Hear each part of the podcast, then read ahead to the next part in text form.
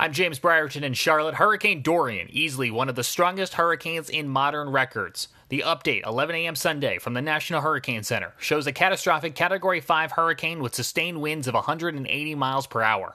That makes it the second highest sustained winds ever recorded by a hurricane in the Atlantic. The record is set by Allen in 1980 with sustained winds of 190 miles per hour.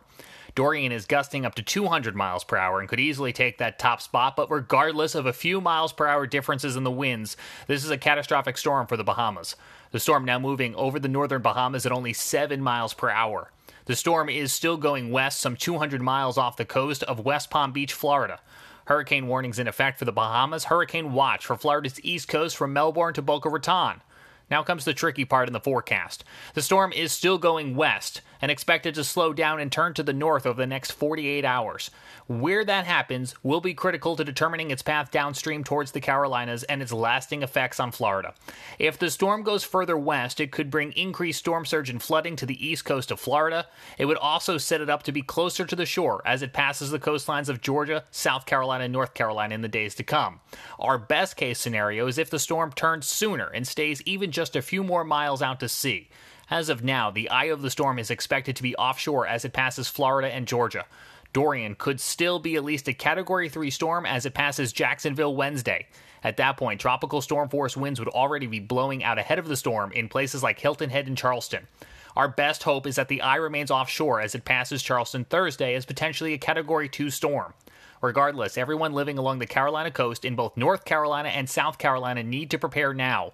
Flooding from storm surge and heavy rain is all but certain heading into mid to late this week.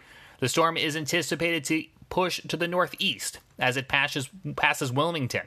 Wilmington can expect to see tropical storm force winds by Wednesday morning with hurricane force winds Thursday and Friday. The storm will remain near the outer banks of North Carolina through Friday. This is a slow moving storm. All this week, we will be continuing to monitor and track it.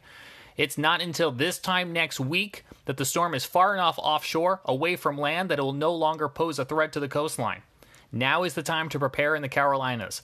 A state of emergency is already in effect for North Carolina and South Carolina. As you're stocking up for Labor Day weekend barbecue, you can also consider buying extra supplies for later this week.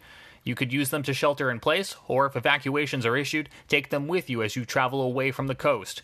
Officials in both North Carolina and South Carolina are monitoring the storm very closely, as are we here at the Carolina Weather Group. We will have updates on our social media platforms and continued updates here on our podcast feed. We believe the podcast feed is a vital part of providing updates during storms, where access to power and internet may be limited. In those scenarios, you can turn to our podcast feed for audio only updates available to devices with limited internet or battery.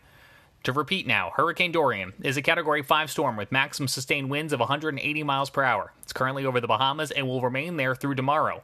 Tomorrow is when we expect to see a turn to the north as the storm begins to move up the east coast of the United States. Coming up in 30 seconds, a check of your Labor Day forecast here in the Carolinas. Now a look at your Labor Day weekend forecast. Starting first in Greenville, Spartanburg, upstate South Carolina today, high of 86, low of 67 tonight. Clear skies and sunny conditions as we look ahead to tomorrow, high of 87 with a low of 68. In Charlotte, high of 87 today, low of 68. We'll start out with patchy fog tomorrow morning before clearing. Afternoon high of 88 degrees down to 70 degrees at night. In Raleigh, you have a 20% chance of an afternoon shower or thunderstorm today with a high of 87 down to 67 for tonight. We'll keep that 20% chance of seeing a scattered shower with us tomorrow as we climb to 88 degrees and a low of 68. In Morehead, our chances of seeing precipitation rise to about 30% with an afternoon high of only 83 degrees. 74 will be your overnight low. As we keep those clouds clouds around we head into tomorrow. 40% chance of seeing a scattered shower or thunderstorm. 84 degrees would be your afternoon high, down to 75 at night. And in Columbia, Midlands of South Carolina, we probably will reach that 90 degree mark today with a low of 72. 90 tomorrow with a 20% chance of seeing afternoon shower or thunderstorm down to 71. And let's talk a little bit about Wilmington, Charleston, South Carolina. Those areas of the coast have a coastal flood advisory because of high tide. 40% chance of seeing a shower or afternoon thunderstorm both today uh, in both both locations there, Wilmington and Charleston. Afternoon, high of 83 in both locations, down to the mid to lower 70s at night.